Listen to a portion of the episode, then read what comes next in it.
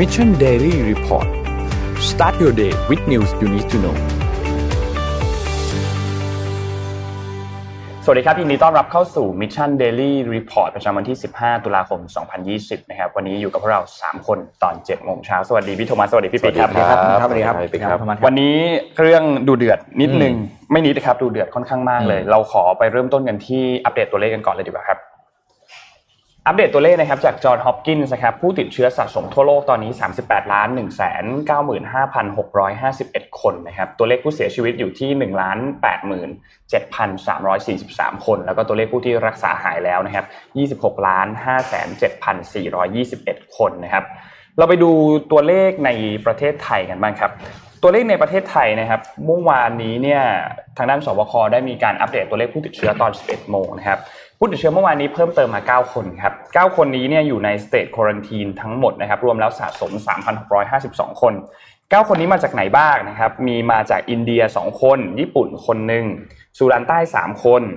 UAE 2 คนนะครับ รวมแล้วเนี่ยเป็น 9 คนนะครับตัวเลขผู้เสียชีวิตยังคงอยู่ที่ 59 คนนะครับ ไม่มีเพิ่มเติม แล้วก็เมื่อวานนี้ไม่มีคนที่รักษาหายเพิ่มเติมนะครับ นั่นเท่ากับว่ามี 130 คนที่กำลังรักษาตัวอยู่ที่โรงพยาบาลครับ นี่คือสถานการณ์ โควิดล่าสุดในประเทศไทยนะครับ วันนี้เราเริ่มกันที่เรื่องไหนก่อนเราดีคต้รัอบงจับตาข่าวชุมนุมก่อนอ่าโอเคครับ เพราะว่าข่าวชุมนุมอ่าเมื่อวานนี้ค่อนข้างดูเดือดดูเดือดมากเลยคดูรับเดือดพอสมควรนะครับ มี เรียกได้ว่ามีคือคือโนมันมันมีม็อบชนม็อบด้วยอืมครับอ่ามันมันเรื่องแรกคือมีม็อบชนม็อบนะครับ แล้วก็สถานการณ์มีทั้งจุดที่ดูจะมีความรุนแรงอืมอย่างคลิปหลาย ๆ คลิปที่เราได้เห็นกันนนท์จะไม่ได้เอามาเปิดภาพให้ดู เพราะว่าครับหลายๆบางคลิปที่อยู่ในโซเชียลมีเดียก็เป็นคลิปเก่าอืมแล้วก็บางคลิปก็เป็นคลิปใหม่คือมันมันค่อนข้างที่จะยืนยันยากนิดหนึ่งอืมแต่ว่าก็มีสถานการณ์ความรุนแรงเกิดขึ้นครับนะครับ ทีนี้เอ่อตอนนี้เนี่ย ผู้ชุมนุมเนี่ยนะครับทางแกนนำได้ประกาศสลายการชุมนุมแล้วครับนะครับ แล้วก็มีแกนนำบางส่วนที่โดนจับกลุ่มตัวด้วยอืมนะครับ ส่วนเอ่อวันนี้เนี่ยคาดว่าน่าจะมีการชุมนุมกันอีกครั้งหนึ่งในช่วงเย็นจากจากที่ทางด้านของเอ่อแกนนำผู้ชุมนุมได้ออกมาบอกนะครับ ว่าจะมีการเรียกชุมนุมอีกครั้งหนึ่งในช่วงเวลาตอนเย็นวันนี้นะครับ ซึ่งก็มีบางเมื่อวานนี้เนี่ยมีคำสั่งศาลที่มีการจับกลุ่มเอ่อ แกนนำไปส่วนหนึ่งครับนะครับ กลุ่มนั้นเนี่ยก็ศาลไม่ให้ประกันตัวอืมนะครับ แล้วก็ส่งไปเอ่อคุมขังตามสถานที่ต่างๆนะครับ ซึ่งก็เป็นสถานการณ์ที่ถือว่าเรียกว่ารุนแรงที่สุดนะ ตั้งแต่ในรอบปี ตั้งแต่อ่าตั้งแต่ในรอบปีหลังจากที่มีโควิดเข้ามา แล้วก็ไม่สามารถที่จะมีการห้ามให้มีการรวมตัวครับจนกระทั่งมาถึงวันนี้นะครับ สถานการณ์เมื่อคืนนี้เนี่ยต้องบอกว่าก็มีการเดินขบวนไป ไปไปในจุดหลายจุดที่อืมทางผู้ชุมนุมเนี่ยเขาก็เหมือนได้ออกมาบอกตั้งแต่แรกแล้วครับนะครับ ว่าจะเดินไปจุดไหนบ้างนะครับ แต่ว่าล่าสุดครับนายกรัฐมนตรีได้ออกมาประกาศสถานการณ์ฉุกเฉินแล้วครับนะครับ ในช่วงช่วงเช้ามืดอืมประมาณตีที่ผ่านสี่มาประมาณตีสี่นะครับ ก็ท่านนายกก็แสดงความกังวลเกี่ยวกับเรื่องของความรุนแรงที่เกิดขึ้นนะครับทำให้มีการประกาศภาวะฉุกเฉินออกมานะครับอืมก็ เวลามีข่าวพวกนี้ก็ต้องบอกว่าไงล่ะ ติดตามได้เนาะแล้วก็พยายามดูหลาย ๆ หลาย ๆ ทางอืมนะครับใช่ครับแล้วก็ถ้าจะไปเข้าร่วมนะสมมติจะไปเข้าร่วมก็ดูแลตัวเองให้ดีอืนะมเพราะเราไม่รู้ว่าอะไรเกิดขึ้นจริง ๆ อันนี้บอกนี่คือเราก็พูดแบบคนเขาเรียกว่าคนรู้จักแฟนเพจกันติดตามกัน เราไม่รู้อะไรจะเกิดขึ้นครับ ฉะนั้นก็ระวังตัวด้วยโดยเฉพาะตอนที่นี่หลังตอนที่น้องๆเขาไปหน้ากระทรวงกระทรวงใช่ไหมที่ผมเคยบอกน้องๆทีนะว่าเฮ้ยไปได้นะไปเถอะแต่ว่าก็บอกคุณพ่อคุณแม่อะไรให้เรียบร้อยเดี๋ยวท่านจะมาตามหาอะไรเราวุ่นวายครับนะครับก็ด้วยความห่วงใยทั้งสองฝ่ายอ่าอืมใช่ด้วยความนะครับมีทั้งสองฝ่ายเพราะว่านนนนท์คิดว่ามันก็เป็นเรื่องความเห็นทางการเมืองที่ทุกคนควรจะไปอืมชุมนุมกันแต่โอเคมันเป็นเป็นเป็นสิทธิของประชาชนอืมเป็นเรื่องปกติครัมากบๆนะครับ แต่ว่า เรื่องของความรุนแรงที่เกิดขึ้นเรื่องของอะไรพวกเนี้ยนนท์คิดว่าก็ต้องระมัดระวังตัวเองด้วยอืมอืมเอาเรื่องความปลอดภัยไว้อันดับหนึ่งดีกว่าใช่อืมนะครับ แล้วก็ขอให้ทุกคนปลอดภัยเห็นด้วยครับนะครับเห็นด้วยมากๆอ่าเข้าข่าวเลยครับวันนี้มีครับอะไรบ้าผงมขออัปเดตล่าสุดที่เอ่อได้มีการประกาศเรื่องของการเอ่อเลือกตั้งนะครับเอ่อโดยเอ่อทางคอรมอเดี๋ยวได้มีมติให้เอ่อเลือกตั้งอบจเอ่อ การเลือกตั้งท้องถิ่นครับนะครับซึ่งก็จะเลือกตั้งไปให้เลือกตั้งเอ่อนายกอบจเป็นตำแหน่งแรกนะครับ76 จังหวัด ซึ่งล่าสุดขอภาพ H1 นะฮะกกตก็เคาะวันที่จะเลือกตั้งออกมาแล้วคือวันที่ 20ธันวาเอ่อที่จะถึงนี้อ่านะครับ20ธันวาคม ทีนี้เรื่องนี้ต้องชวนคุยกันนิดนึงประเด็นมันคืออย่างนี้ว่า วันที่ 20ธันวาคมเนี่ยอ่ามันมีมันมีประเด็นที่น่าสนใจอย่างไรนะครับประเด็นก็คือว่าในเดือนธันวาเนี่ยอ่า จะเป็นเดือนที่มีวันหยุดเนี่ยเยอะมากอ่าใช่ๆนะครับเยอะว่าอย่างที่หนึ่งเนี่ยอ่ารัฐบาลประกาศวันพฤหัสและวันศุกร์ก็คืออาทิตย์ที่สองเนี่ยสิบสิบเอ็ดนะครับพฤหัสแล้วก็ศุกร์เนี่ยเป็นวันหยุดยาวครับนะเพราะฉะนั้นสิบสิบเอ็ดสิบสองสิบสามเนี่ย ทุกคนก็เตรียมแพ็คกระเป๋าอืมแต่ว่าอันนั้นคือไปเที่ยวแต่ว่ามันก็จะมีบางส่วนที่โอกาสกลับบ้านอืม นะครับคือพี่น้องชาวไทยที่อาจจะทำงานในที่ที่ที่อยู่ไกลบ้านนะครับ ก็จะได้โอกาสกลับบ้านไปด้วยนะครับ ทีนี้อีกครั้งหนึ่งที่มันจะหยุดก็คือวันที่ช่วงประมาณสักปลายเดือนนะครับ ประมาณเราจะรู้ว่าช่วงสิ้นเดือนปลายปีเนี่ยยี่สิบห้ายี่สิบหกยี่สิบเจ็ดยี่สิบแปดยี่สิบเก้าเสียงเสร็จสำเอ็ดเนี่ยมันเป็นช่วงที่เราก็จะวางแผนกลับบ้าน ใช่ไหมฮะใช่ช่วงที่ฮะจะไปพักผ่อนหรือไปอยู่ครอบครัวลางานอ่ากันเรียบร้อยแล้วนะครับ ทีนี้ประเด็นคือว่าพอมันมีไข่แดงอยู่ตรงกลางวันที่ 20 ซึ่งเป็นวันอาทิตย์เนี่ยมันเป็นอาทิตย์ที่ถ้าเกิดคุณต้องกลับไปเลือกตั้งด้วยอืมแปลว่าคุณจะมีโอกาสหยุดกลับบ้านครับสามอาทิตย์ติดอ่าใช่สามอาทิตย์ติดคือวีคที่สองก็คือสิบสิบเอ็ดสิบสองสิบสามอันนี้ประกาศวันหยุดยาวนะฮะ สิบเก้ายี่สิบอันนี้ไม่มีวันหยุดยาว แต่คุณต้องกลับไปเลือกตั้งอืมอ่าแล้วก็อาทิตย์ต่อไปยี่ห้ายี่หกยี่เจ็ดเนี่ย มีโอกาสที่จะกลับบ้านแล้วเพื่อที่จะไปอ่าปีใหม่แล้วก็ว่าไปอืมนะครับนี่ประเด็นมันก็คือว่าการเลือกตั้งท้องถิ่นที่ผ่านมาเนี่ย มันไม่เคยเป็นเอ่อเรียกว่าอะไรจำนวนของผู้ออกไปใช้สิทธิ์เนี่ยมันไม่เยอะเท่าการเลือกตั้งระดับประเทศอ่าอืมเต็มที่ก็สี่สิบเปอร์เซ็นเนี่ยถือว่าถือว่าเก่งแล้วครับนะครับ แต่ในขณะที่ปัจจุบันเนี่ยผมคิดว่าการเมืองเนี่ยมัน ก็ต้องบอกว่าร้อนแรงมากอือฮึแล้วก็ผู้สมัครที่ลงเวทีใหญ่เนี่ย ปัจจุบันก็เบี่ยงไปเล่นเวทีย่อยเวทีเล็กลงเนี่ย เยอะมากด้วยเพราะว่าเวทีใหญ่เนี่ยมันบางบางอย่างก็มีความร้อนแรงมีเรื่องของอาเอ่อการเหลี่ยมทางการเมืองอ่านะครับครับ ที่อาจจะต้องหลีกกันมีการพูดคุยกันเจรจา ซึ่งเป็นเรื่องปกติของการการเมืองครับ นี่ประประเด็นมันก็เลยมันก็เลยว่าในช่วงเวลาที่คนประชาชนเนี่ยเราค่อนข้างจะให้ความสนใจเรื่องการเมืองมากเนี่ย การเลือกตั้งอบจเนี่ยผมคิดว่ามันจะเป็นการเลือกตั้งที่คนให้ความสนใจมากกว่าทุกๆครั้งที่ผ่านมาอ่าถูกต้องที่ผ่านมาเนี่ยผมผมเชื่อว่าเกินครึ่งนะแม้กระทั่งรวมผมด้วยนะในที่ผ่านมาเนี่ย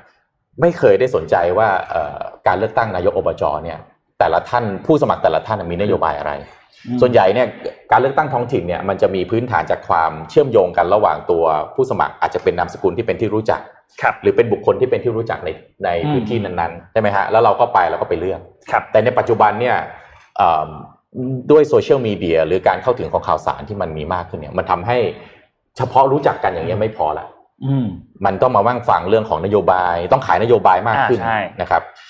แล้วก็ที่สำคัญถ้าไปถ้าไปดูนะฮะเราการเลือกตั้งเอ่อท้องถิ่นเนี่ย ครั้งล่าสุดที่จัดเนี่ยนู่นเลยครับ ปาเข้าไปปี 2557 แปลว่านี่ 6 ปีผ่านหมากแล้วปีนะครับหลังหลังจากที่เอ่อมีการรัฐประหารรัฐบาลคุณยิ่งรักษณ์ชินวัตรวันที่ 22 พฤษภาคม 2557 ตั้งแต่นั้นเป็นต้นมาเรายังไม่เคยมีการเลือกตั้งเอ่อท้องถิ่นเกิดขึ้นมาก่อนเลยนะครับอืมเพราะฉะนั้นเนี่ยเอ่อการเลือกตั้งท้องถิ่นในครั้งที่จะถึงเนี่ยเป็นอะไรที่จริง ๆ แล้วต้องต้องให้ความสำคัญมากๆใช่ครับแล้วจริงๆต้องพยายามกระตุ้นให้ประชาชนเอาไปใช้สิทธิ์ใช้เสียงให้เยอะที่สุด ไม่งั้นการเลือกตั้งมันจะไม่มีประโยชน์อะไรเลย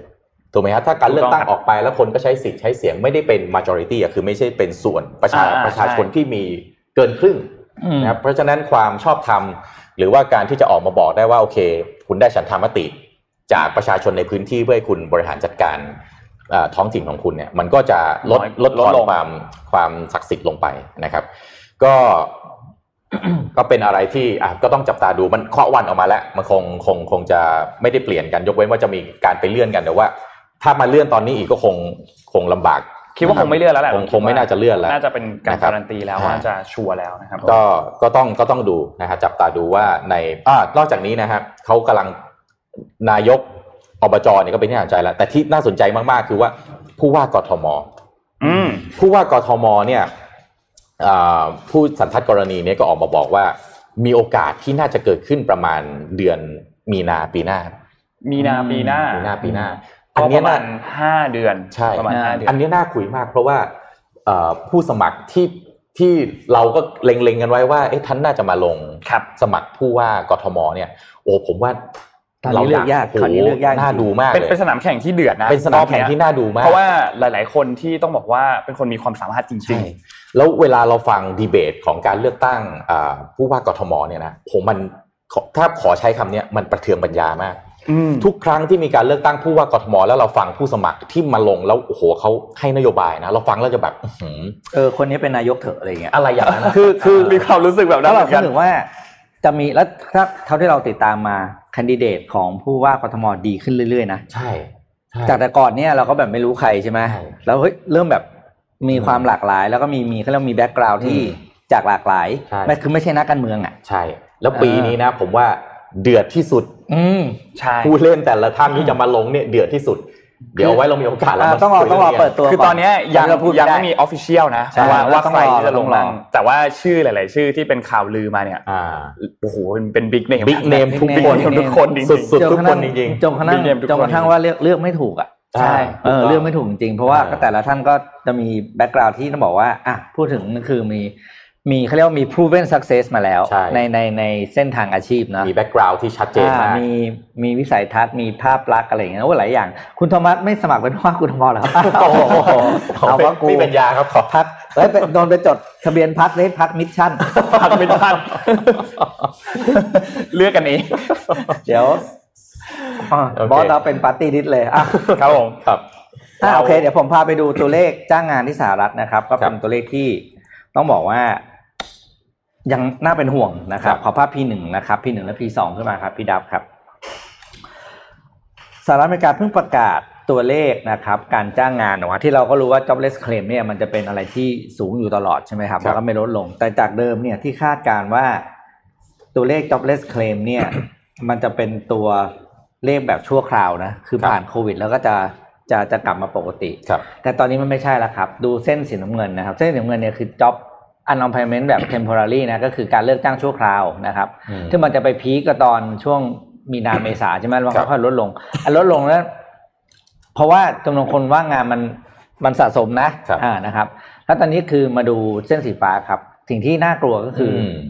ตอนนี้กลายเป็นว่าการเส้นการว่างงานแบบถาวรน่ะพุ่งเป็นเนินเลย มันขึ้นไปเรื่อยๆ แล้วมันจะแซง jobless แบบอืม temporary แล้ว แล้วก็สัญญาณจิตก็คือคนตกงานแบบว่า ยาวมากแล้วก็เกิดการว่างงานที่สูงจริง ๆ นะครับอืมโดยแม้ว่าตัวตัวเลขล่าสุดเนี่ยก็สรุปมาคืออยู่ที่ประมาณ 3.8 ล้านคนนะครับครับ ซึ่งบอกว่าเกินเกินตัวเลขที่คาดไว้อยู่ที่ประมาณแค่2ล้านห้านะ เกินไปล้านกว่าคนอะ ครับนะนะครับ แล้วก็ดูอีกภาพหนึ่งนะครับ อ่านี่คือนี่ jobless claim insurance นะ เห็นว่ามันจะไม่อย่างช่วงตั้งแต่เดือนปลายเดือนสิงหาเป็นต้นมาประมาณหกหกแท่งจนถึงปัจจุบันนี้นะครับครับ นิ่งอยู่ที่แปดหมื่นสี่พันทุกวีคนะอือืมมนะครับคือวีคละแปดหมื่นสี่พันคนนะอืมที่ที่ตกงานอะครับนะครับนี่คือสิ่งที่บอกน่ากลัวมากแล้วเทียบดูก่อนที่ก่อนโควิดทีมันอยู่ที่ประมาณแบบน้อยมากประมาณอืมแสนคนต่อสัปดาห์เองทางช่วงอืมฝั่งทางซ้ายอะครับอืมครับวันนี้คือสัญญาณที่น่ากลัวมากที่สหรัฐอเมริกา เพราะว่ารัฐบาลเองก็อุ้มไม่ไหวแล้วอืม stimulus package ก็เรียกว่าผมต้องใช้คำว่ารัฐบาลสหรัฐนี่หมดตัวแล้วนะอืมคือหลายหลายแพ็กเกจมากแล้วนะครับอืมก็ยังต้อง ติดตามต่อไปและยังไม่รวมถึง stimulus package ที่ยังต้องใช้กับคนที่ยังไม่ตกงานด้วยนะอืมซึ่งเราก็ต้องอุ้มอยู่แล้ว อย่างเช่นอืมธุรกิจสายการบินธุรกิจท่องเที่ยวต่างๆ ที่แบบครับเพื่อไม่ให้เกิดการเลิกจ้างนะครับอืมอ่าเอ้ย ไม่รู้เดี๋ยวทรัมป์เห็นตัวเลขแบบนี้แล้วจะออกมาบอกว่าอะไรบ้างเขาหลังๆนี่เขาพูดนะดือเขาบอกเขาเป็นคนที่สร้างงานให้อเมริกามากสุดนะตั้งแต่เราอืมปะทะกับจีนมาที่มากกฎของทรัมป์วันนี้นะเรามีเรามีเรามีทรัมป์ประจำวันไหมฮะโอ้แน่นอนฮะโอ้ไม่ต้องเยอะห่วงเยอะจริงเยอะเยอะๆทรัมป์นี่ท็อปฟอร์มจริงๆท็อปฟอร์มตั้งแต่ตั้งแต่เขาเรียกนะ ตั้งแต่หายโควิดมาเนี่ยโอ้โหสุไอดเลยฟิวยังเกอร์เลยแล้ว Top ทวี form ตี้เยียมากเลยท็อปฟอร์มจริงๆต้องต้องขอพาไปที่สหรัฐนิดนึงแล้วกันอืมไหนๆพูดถึงสหรัฐแล้ว คืออเราจำผู้พิพากษา คุณเอมี่โคนี่บาร์เรตได้ใช่ไหมครับครับคนที่เป็นคนใหม่ที่ถูกทรัมป์โดนทรัมป์เสนอชื่อขึ้นมาใช่ไหมครับเพราะว่าเพราะว่าเอ่อผู้พิพากษาคนก่อนหน้านี้เนี่ยเสียชีวิตจากครับโรคมะเร็งครับนะครับทีนี้คุณบาร์เรตเนี่ยเขาเขาเขาเป็นคนที่เก้าครับซึ่งการที่เข้ามาเป็นคนที่เก้าก็คือโอเคมันเป็นคนคนที่จะสามารถตัดสินอะไรหลายๆอย่างได้เหมือนกันเพราะเป็นคนสุดคนคนที่เป็นเลขขี้อะอืมนะครับ ทีนี้ประเด็นมันคืออย่างนี้ มันใกล้ที่จะเข้าเข้าช่วงการเลือกตั้งมาก ๆแล้วใช่ไหมครับ แล้วมันก็ เรื่องของศาลสูงสุดเนี่ยมันจะมีอำนาจในการตัดสินเรื่องเรื่องหนึ่งก็คือเรื่องของถ้าหากว่ามีปัญหาเกี่ยวกับเรื่องของการเลือกตั้งครับ จะต้องให้ศาลสูงสุดเนี่ยเป็นคนตัดสินนะครับ ทีนี้มันก็เลยมีประเด็นเกิดขึ้นมาว่าทางฝั่งของพรรคเดโมแครตเขาก็บอกว่าเฮ้ยถ้าถ้าเป็นแบบนั้นเนี่ยแล้วถ้ามีประเด็นเรื่องของการเลือกตั้งขึ้นมาเนี่ย คุณเอมี่โคนีย์ แบร์เรตต์เข้าไป ตัดสินเรื่องนี้เนี่ยอาจจะมีการเอ็นเอียงหรือเปล่าอืมเพราะว่าโดนัลด์ทรัมป์เนี่ยเป็นคนเสนอชื่อขึ้นไปเดโมแครตก็เลยออกมาบอกว่าเฮ้ยงั้นถ้าเกิดว่ามีประเด็นเกี่ยวกับเรื่องการตัดสินเรื่องการเลือกตั้งเนี่ย คุณควรจะแบบเหมือนแบบเขาใช้คำว่าเหมือนแมนแมนๆไหมว่าเฮ้ยไม่ไม่ยุ่งเรื่องนี้ครับเรื่องเกี่ยวกับการเลือกตั้งอันนี้ ซึ่งคุณเอมี่โคนีย์ แบร์เรตต์เนี่ยเขาก็ยังไม่ได้ออกมาเหมือนยืนยันว่าเขาจะไม่ตัดสินครับคือไม่ยังไม่ปฏิเสธอะพูดง่ายๆยังไม่อืมปฏิเสธ ทางฝั่งเดโมแครตก็เลยเหมือนออกมาบอกว่าแบบเฮ้ย มันจะเหมาะสมหรือเปล่าที่ที่ทำแบบนี้ เพราะว่าเหมือนศาลก็ต้องมีความเป็นกลางไหมเพราะว่าเพราะว่าเรื่องนี้เนี่ยมันก็เป็นเรื่องใหญ่เหมือนกัน เพราะว่าก่อนหน้านี้เนี่ยเราก็ได้ยินข่าวว่าโดนัลด์ทรัมป์จะฟ้องทุกรัฐเลยนะอืมเรื่องของผลการเลือกตั้งเขาจะฟ้องทุกรัฐเลย เพราะว่าเขาก็มีการนำภาพออกมาว่าไอการเลือกตั้งเมลอินเนี่ยอืมมันไม่ไม่อืมไม่โปร่งใส แต่ว่าคนที่ออกมาเลือกตั้ง mail-in เยอะมากนะครับอืมรอบนี้เนี่ย เทียบกับเมื่อปี 2016 เนี่ย มีคนออกมาเลือกตั้ง mail-in ประมาณล้านกว่าคนอืมรอบนี้ประมาณ 10 ล้านแล้วนะครับอืมสิบเท่าเยอะมากนะครับ ซึ่งก็ตัดสินผลได้เลยตัดอ่าใช่ ซึ่งก็มันมันก็มีสองมุมมุมที่คนทีมทีมทีมทรัมป์มากๆเนี่ย ก็อาจจะอยากออกมาโหวตทรัมป์มากอืมๆทีมที่เป็นเกลียดไบเดนเกลียดทรัมป์มากๆเนี่ยก็อาจจะรีบออกมาโหวตไบเดนกัน ก็อืมเป็นสองมุมเหมือนกัน ก็ต้องรอดูครับว่าสุดท้ายแล้วเนี่ยผลการเลือกตั้งจะเป็นยังไง เพราะว่าใกล้เข้ามาทุกทีแล้วอืมนะครับในวันที่ 3 พฤศจิกายนนี้ แต่ว่าโดนัลด์ทรัมป์เองก็บอกว่าเป็นไปได้สูงที่จะยังไม่รู้ผลในคืนวันเลือกตั้งนั้นเลยอืมเพราะว่ามันก็มีเรื่องของบัตรเลือกตั้งอืมเยอะมากเหมือนกันอืมจากหลาย ๆ พื้นที่เพราะว่าปีนี้เนี่ยมันก็มีการเลือกตั้งแบบ mail-in ค่อนข้างเยอะเมื่อเทียบกับอืมครั้งก่อนหน้านี้นะครับ เรื่องเรื่องเลือกตั้ง ผู้นำสหรัฐนี่จริง ๆ แล้วผมว่าประเด็นน่าสนใจเนี่ยโอ้โหลุ้นได้ได้มีอะไรให้ลุ้นเยอะมากเลยนะเยอะมากครับเอ่อแล้วก็ในช่วงหลังเนี่ยผมกลับรู้สึกว่าทรัมป์เนี่ย ตีคะแนนตีตื้นขึ้นมาได้แบบน่าสนใจมากน่าสนใจน่าสสนลิปใจพี่โจเราแย่แล้วโดยเฉพาะช่วงช่วงที่พอหลังจากหายโควิดเนี่ยโอ้โห แต่ละเรื่องเนี่ยแล้วแล้วหลายอย่างนะ ผมว่ามันค่อนข้างจะมีเหตุผล back up และล่าสุดครับ WTO หรือหลายๆเอ่อหน่วยงานองค์กรระดับโลกเนี่ยออกมาเขาไม่เห็นด้วยกับล็อกดาวน์อืมถูกไหมครับบอกว่าล็อกดาวน์เนี่ยมันมัน hurt เศรษฐกิจแบบรุนแรงเกินไปครับก็ไม่แนะนำอืมให้ประเทศต่างๆ จะต้องใช้มาตรการล็อกดาวน์อืมทรัมป์นี่ทวีตเลยบอกนายเป็นไงล่ะ บอกแล้วสิ่งที่ใช่ไหมผมสิ่งที่ผมอ่าเห็นไหมทำเนี่ยมันถูกที่สุดแล้วถูกที่สุดแล้วครับเนี่ยหลาย ๆ อย่างเนี่ยก็ต้องบอกว่าเฮ้ยพอเราฟังแล้วก็เอ่อถ้าคนกลางๆหน่อยเห็นก็ต้องบอกว่าโอ้เขาก็มันก็มีเป็นตุผลเออถูกไหมฮะอืมคือรอบรอบเนี้ยเราเราต้องมาดูว่า โพลหลาย ๆ โพลที่ไปสำรวจกันมาเนี่ยโอเค กลุ่มที่เลือกทรัมป์แน่นอนเลือกไบเดนแน่นอนอืมก็มีอยู่ชัดเจนอืมเราก็เห็นจากคะแนนโพลประมาณหนึงแต่กลุ่มที่ยังไม่ได้ตัดสินใจอืมมีเยอะแค่ไหนอืมกลุ่มเนี้ยน่าสนใจอืมเพราะว่ากลุ่มที่รอที่จะเข้าไปตัดสินใจในช่วงเวลาใกล้ ๆ กลุ่มเนี้ยยังมีความเอ็นเอียงค่อนข้างง่ายอืมแล้วก็ ในช่วงสองสัปดาห์ก่อนที่จะถึงวันเลือกตั้งเนี่ยอืมจะมีมิราเคิลอะไรเกิดขึ้นอีกหรือเปล่าเราก็ไม่รู้หมือนกันเรารอ October Surprise อยู่อ่าซึ่งก็ยังยังยังไม่ไม้ตายมีชัดเจน ไม้ตายของเขาทรัมป์ยังไม่มีชัดเจนยังไม่มีชัดเจนมีมีเซอร์ไพรส์เรื่องไม่ทรัมป์แต่ดูติดโควิดพอพูดถึงแล้ว October Surprise เนี่ย ไม่มีใครมองนะว่าโจไบเดนจะมีนะใช่คือแบบว่า เป็นฝั่งทรัมป์หมดมากใช่จริง ๆ ผมก็จะพูดด้วยว่าจริง ๆ เราผมคิดว่าโจไบเดนตอนนี้อยู่เฉยไม่ได้แล้วเหมือนกันอืมใช่คือจากเดิมที่ปล่อยทรัมป์ไปแล้วเดี๋ยวเขาสะดุดขาตัวเองไปเรื่อยๆเนี่ยคะแนนมันมาทางโจไบเดนมากขึ้นเรื่อยๆถูกไหมฮะแต่ผมว่าตอนนี้โจไบเดนจะใช้กลยุทธ์ conservative แล้วก็อ่านั่งดู มันไม่ได้ไม่ได้ไม่ได้แล้วไม่ได้แล้วไม่ได้แล้วต้องต้องออกหมัดแล้วตอนนี้จะตั้งการดอย่างเดียวเหมือนที่ผ่านมาเนี่ยผมว่าโอกาสเพลี่ยงพล้ำมีสูงมากแหละเพราะฉะนั้นที่ต้องติดตามก็คือวันที่อืม22 ตุลาคมก็คือการดีเบตครั้งที่อืม3ซึ่งครั้งที่ 2 ถูกยกเลิกไปอืมเพราะว่าจะเป็นจะจัดแบบวัวโชแล้วโดนัลด์ทรัมป์ไม่เอาอืม ไม่ไปอืมเพราะว่าหนูว่าเขาก็คงไม่อยากดีเบตแบบนั้นด้วยเขามันเขารู้ว่าเขาต้องขึ้นสังเวียนแบบไหน ใช่ใช่อ่าต้องต้องเจอหน้าเท่านั้นอ่าไม่งั้นขัดไม่ได้ใช่ใช่ใช่ก็ติดตามครับวันที่ 22 ว่าการดีเบตครั้งนี้เนี่ยจะเป็นยังไง เพราะว่าดูเดือดแน่นอนครับเป็นครั้งที่ดูเดือดหวังว่าจะได้แบบนำน้ำเนื้อเนื้อแบบตอนที่มีการดีเบตของรองประธานาธิบดีอ่าไม่เอาแบบดีเบตรอบแรกของประธานาธิบยดีกแรกมวยล้มยกแรกคนดูเรียกว่าเสียค่าตั๋วเหมือนไม่ได้เลยนะ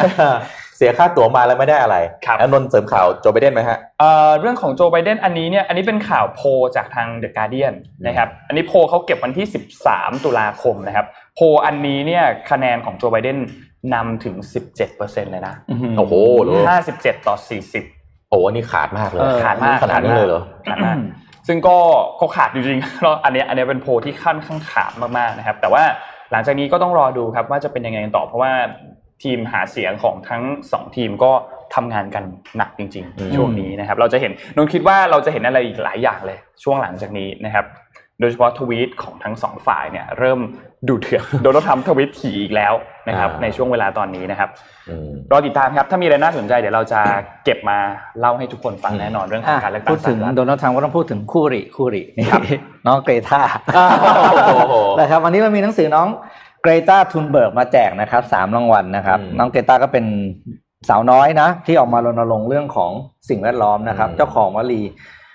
Do you hear me แล้วก็ How How dare dare you เป็นนะครับอ่าสปีชที่อืมสุที่ดเรียกยอว่าดทรงมากพลังนะครับทรงพลังก็มากอ่าอมริน How to นะครับ ส่งมาแจกให้กับแฟนๆ มิชชั่นทุนมูล ติดตามข่าววันนี้ดีตัวเลขเยอะมากจริงๆเราแจกกี่เล่มครับวันนี้สามครับสามสามเล่เล่มมแล้วก็ครับคุณธรรมัสมี อะผมมีเมาส์แบบ ไม่มีคลิกและไม่มีเสียงเป็นของ silent Anitech เป็น Silent อ่า Click อะเอามาแจกอีก 2 ตัวเดี๋ยววันเฮ้ยนี้แต่จริงๆนี่ไม่ดีนะทำไมฮะ เจ้านายไม่รู้ทำงานอยู่นึกว่าลากเมาเล่น เออ อะไรเนี่ย เดี๋ยวก็โทมัสทำลายงาน พี่ไม่ได้ยินเสียงคลิกเลย เรียบร้อย อ๋อทำเป็นทำเป็นทำงานเหรออะไรเอาใช่ไหมไว้ทำงานเอาไว้เล่นเอ้ยเอาไว้เล่นเกมตอนกลางคืนอ๋อแฟนยังไม่รู้ว่าตื่นมาแอบเล่นเกมอ่าต้องต้องแอบขนาดนั้นแอบขนาดนั้น นะครับอะน่าใช้สวยมากสวยมากครับครับก็ติดตามข่าวดีใช่ครับ วันนี้อ่าตัวเลขเยอะตัวเลขเยอะตัวเลขเยอะอ่าพาไปดูแต่ว่าอเมริกาเชื่อว่าต่อไม่ไม่เกินกำลังคนดูเราแน่นอน คนดูเราของจริงมากสุดเลยยอดจริงคือก่อนคำถามมาคำถามมาคนก็อ่านนะตอบไม่ได้ยังจำไม่ได้จำไม่ได้เหมือนกันนะๆครับครับพี่ปิ๊กพี่ปิ๊กมีข่าวอะไรครับๆอืมอ่าต้องบอกว่าอะไรนะครับ อ่าไปดู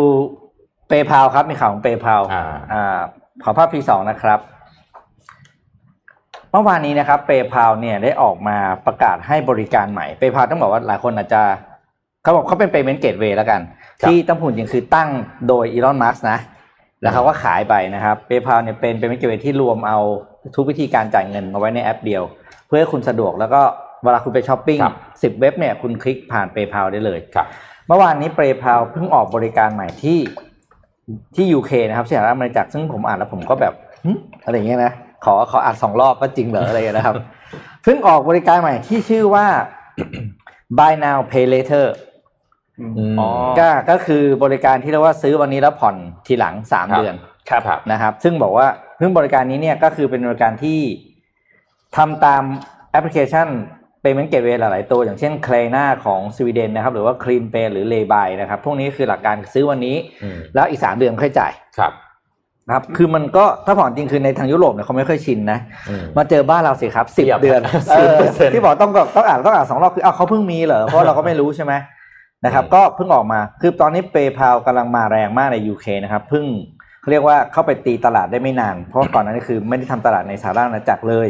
ปัจจุบัน PayPal มีข้อมูล Active User อยู่ 10 ล้านบัญชีนะครับในสหรัฐอาณาจักรซึ่งเอ่อสหรัฐอาณาจักรซึ่งบอกว่ามาแรงมากๆ แล้วก็มี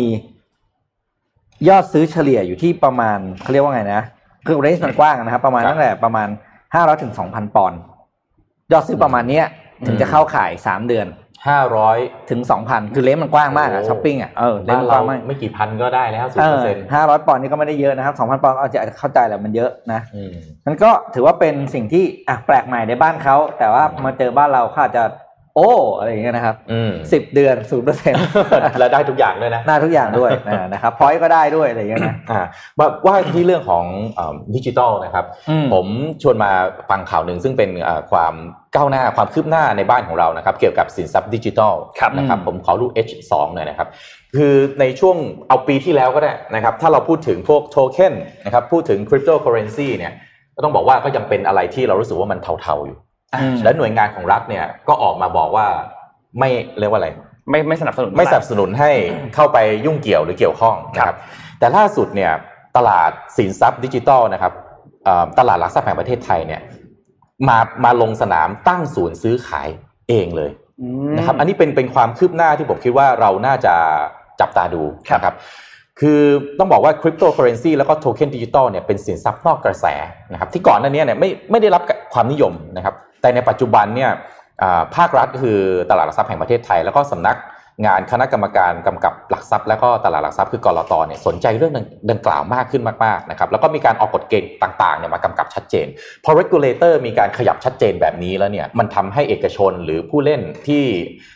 มีความมี passion มีความต้องการนะครับมีความมีความถนัด มีความเข้าใจในเรื่องนี้เนี่ยสร้างโอกาสในการที่จะเข้าสู่เอ่อเอ่อการให้บริการเรื่องเหล่านี้ได้ด้วยนะครับครับซึ่ง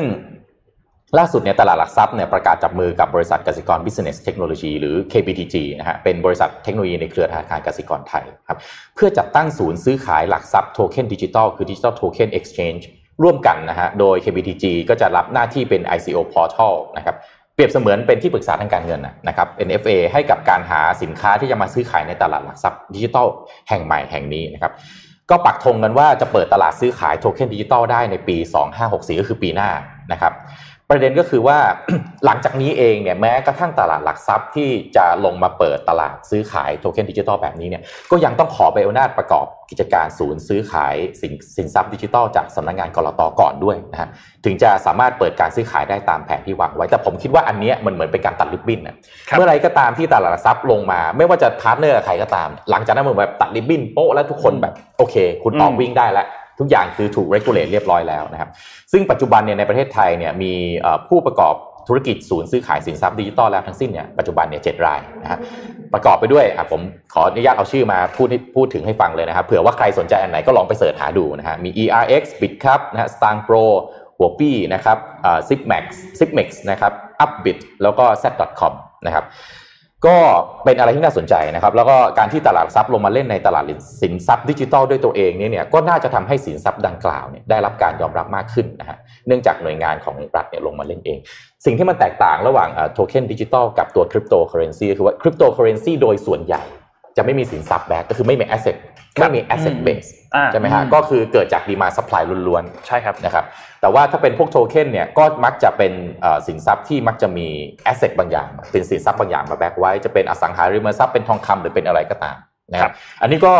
ใครจะลงทุนสิ่งที่สำคัญเสมอคือว่าเราควรจะลงทุนในสิ่งที่เรามีความรู้จริงอ่าๆนะครับคือสิ่งเหล่านี้เนี่ยผมว่าจะไม่เป็นอันตรายถ้ามันไม่เกิดการ speculate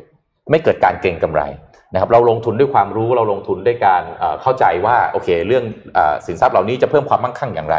และเรารู้ความเสี่ยงตระหนักความเสี่ยงมาอย่างดี และเรายอมรับความเสี่ยงนั้นได้ บริหารความเสี่ยงนั้นใช่ อันนั้นจะเป็นการลงทุนที่ดีถูกต้องนะครับ ก็อันนี้ก็เอาข่าวข่าวนี้มาฝากไว้ว่า เป็นอีกหนึ่งช่องทางการลงทุนที่อาจจะสร้างเวลอืมให้กับหลายๆคนลงทุนได้ใช่ครับ ก่อนเจ็ดโมงครึ่งนนท์ขอพาไปขั้นอันหนึ่งก่อนให้พี่โทมัสพักนิดนึงครับก่อนนนท์พาไปที่สิงคโปร์นิดนึงครับ สิงคโปร์นะครับทางด้านของเอ่อกระทรวงการค้าแล้วก็ได้มีการประกาศตัวเลขออกมานะครับสำหรับตัวเลข GDP ในไตรมาสล่าสุดนะครับ ตัวเลข GDP ในไตรมาสล่าสุดในไตรมาสที่3เนี่ยเมื่อเทียบกับช่วงเวลาเดียวกันของปีที่แล้วเนี่ยนะครับหดตัวลง7% นะครับซึ่งเป็นตัวเลขที่สูงกว่าที่ทางรอยเตอร์เขาคาดการไว้รอยเตอร์คาดการไว้ที่ 6.8%นะครับแต่ออกมาจริงเนี่ย7%นะครับซึ่งถ้าหากว่าเทียบกัน quarter ต่อ quarter เนี่ยเทียบ quarter ที่ 2 กับ quarter ที่3เนี่ยนะครับพบว่าใน quarter ที่3เนี่ยขยายตัวมา 7.9%ก็ถือว่าสถานการณ์เริ่มฟื้นฟูมาดีขึ้นนะครับแต่ว่าถ้าเทียบกับช่วงเดียวกันของปีที่แล้วเนี่ยยังถือว่าแย่อยู่นะครับสิงคโปร์เนี่ยต้องบอกว่าได้รับผลกระทบหนักมากในเรื่องของการล็อกดาวน์เพราะล็อกดาวน์สิงคโปร์ค่อน ข้างเข้มงวดพอสมควรนะครับ ถึงแม้ว่าที่สิงคโปร์เนี่ยจุดที่หนักๆจริง ๆ ก็คือจุดที่เป็นอ่าหอพักคนงานอืมตรงนั้นที่มีคนติดเชื้อกันค่อนข้างเยอะครับแต่ว่าสถานการณ์หลังจากนั้นเนี่ยรัฐบาลเองก็มีการควบคุมกันค่อนข้างอืมเข้มงวดแล้วก็แน่นหนานะครับ ทีนี้ทางด้านคุณราวีเมนอนเนี่ยซึ่งเป็นผู้ว่าการธนาคารกลางสิงคโปร์เนี่ยนะครับ หรือว่า MAS เนี่ยเขาได้ออกมาบอกว่าเป็นไปได้สูงมากว่าปีนี้เนี่ยเศรษฐกิจของสิงคโปร์เนี่ยจะ ได้รับผลกระทบถึงประมาณ 10ถึง20%แล้วก็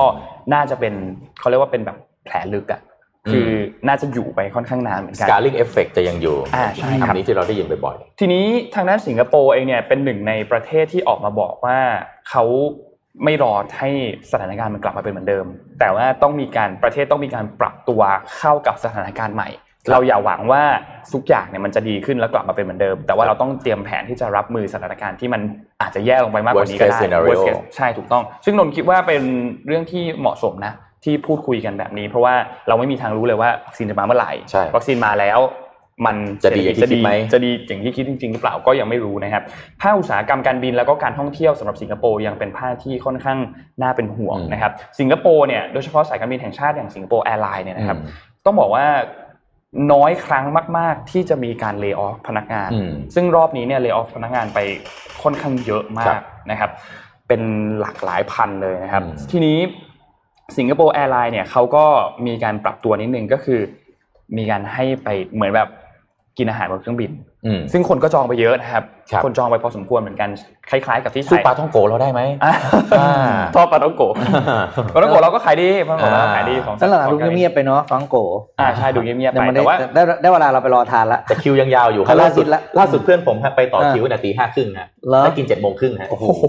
แปลว่าแปลว่าใช้ได้นะใช้ได้ใช้ได้แปลว่าใช้ได้ใช้ได้คนไปรอเยอะเพราะว่าคนไปรอเยอะนำหนุนนะครับไปนำหนุนไป ซึ่งก็ของสิงคโปร์แอร์ไลน์เนี่ยเขาขายไป900ที่นั่ง ใช้เวลา 30นาทีเท่านั้นว้าวสามสิบนาทีใช้ได้900ที่นั่งก็หมดแล้วนะครับซึ่ง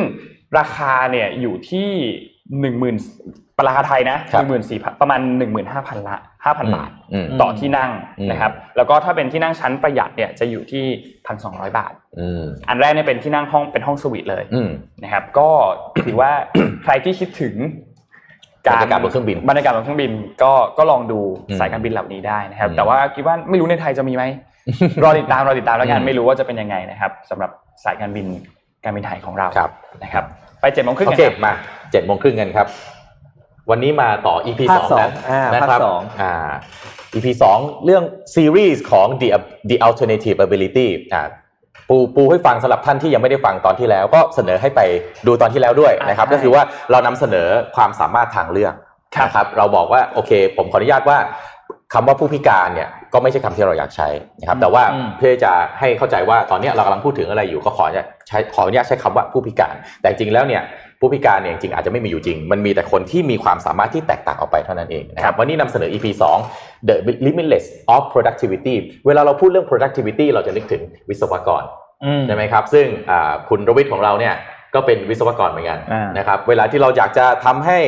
ของสิ่งหนึ่งมันสามารถที่จะทำอะไรได้มากขึ้นครับภายใต้การใช้อ่าอะไรนะทรัพยากรที่มีอยู่ที่มีอยู่ไม่มากนักหรือเท่าเดิม แต่ทำอะไรได้มากขึ้น เราก็มักจะต้องใช้ความอ่ารู้ความสามารถของวิศวกรเข้ามาขอขอหน้าต่อไปนะครับ คุณ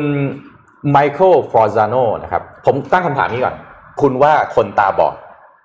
จะมีความสามารถในการทำอาชีพอะไรได้บ้าง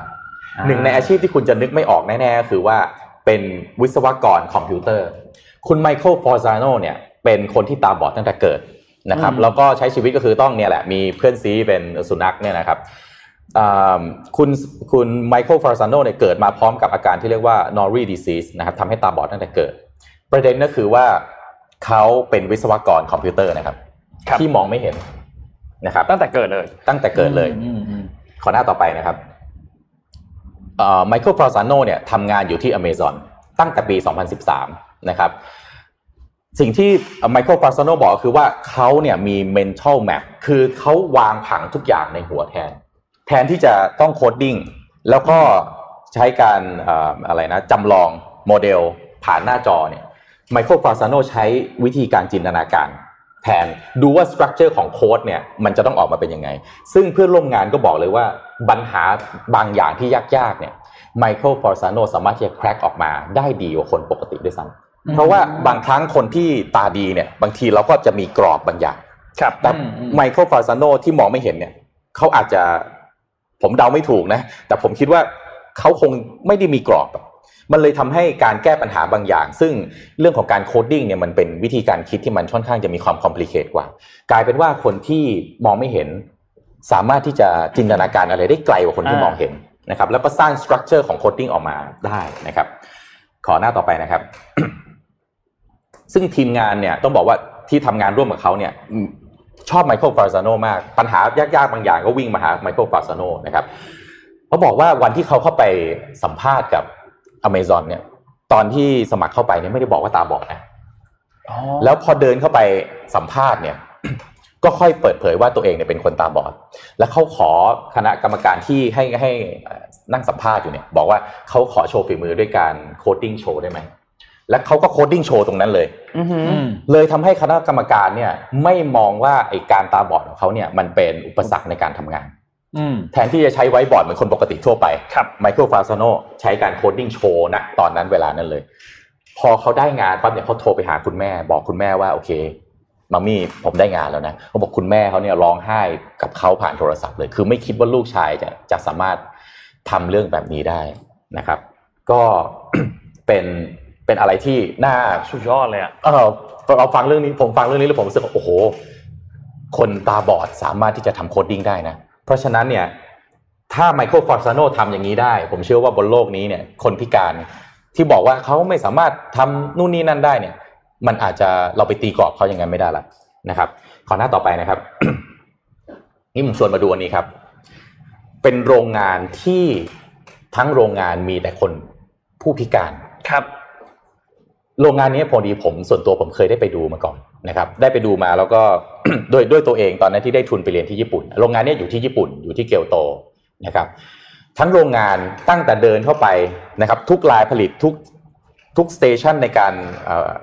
assemble หรือว่าในการประกอบต่างๆ เป็นผู้พิการหมดเลยอืมนะครับ แล้วโรงงานนี้เนี่ยไม่ใช่เพิ่งตั้งนะครับ ตั้งมา30ปีแล้วอืมแปลว่าเจ้าของแล้วก็เอ่อ ผู้ก่อตั้งเนี่ยต้องมีแรงบันดาลใจบางอย่างอย่างแข็งแรงมากจริง ถึงทำเรื่องนี้ขึ้นมานะผมก็เลยเอาคลิปมาให้ดูนะครับ ว่าโรงงานนี้เนี่ยเขาทำยังไงนะขอคลิปนะครับ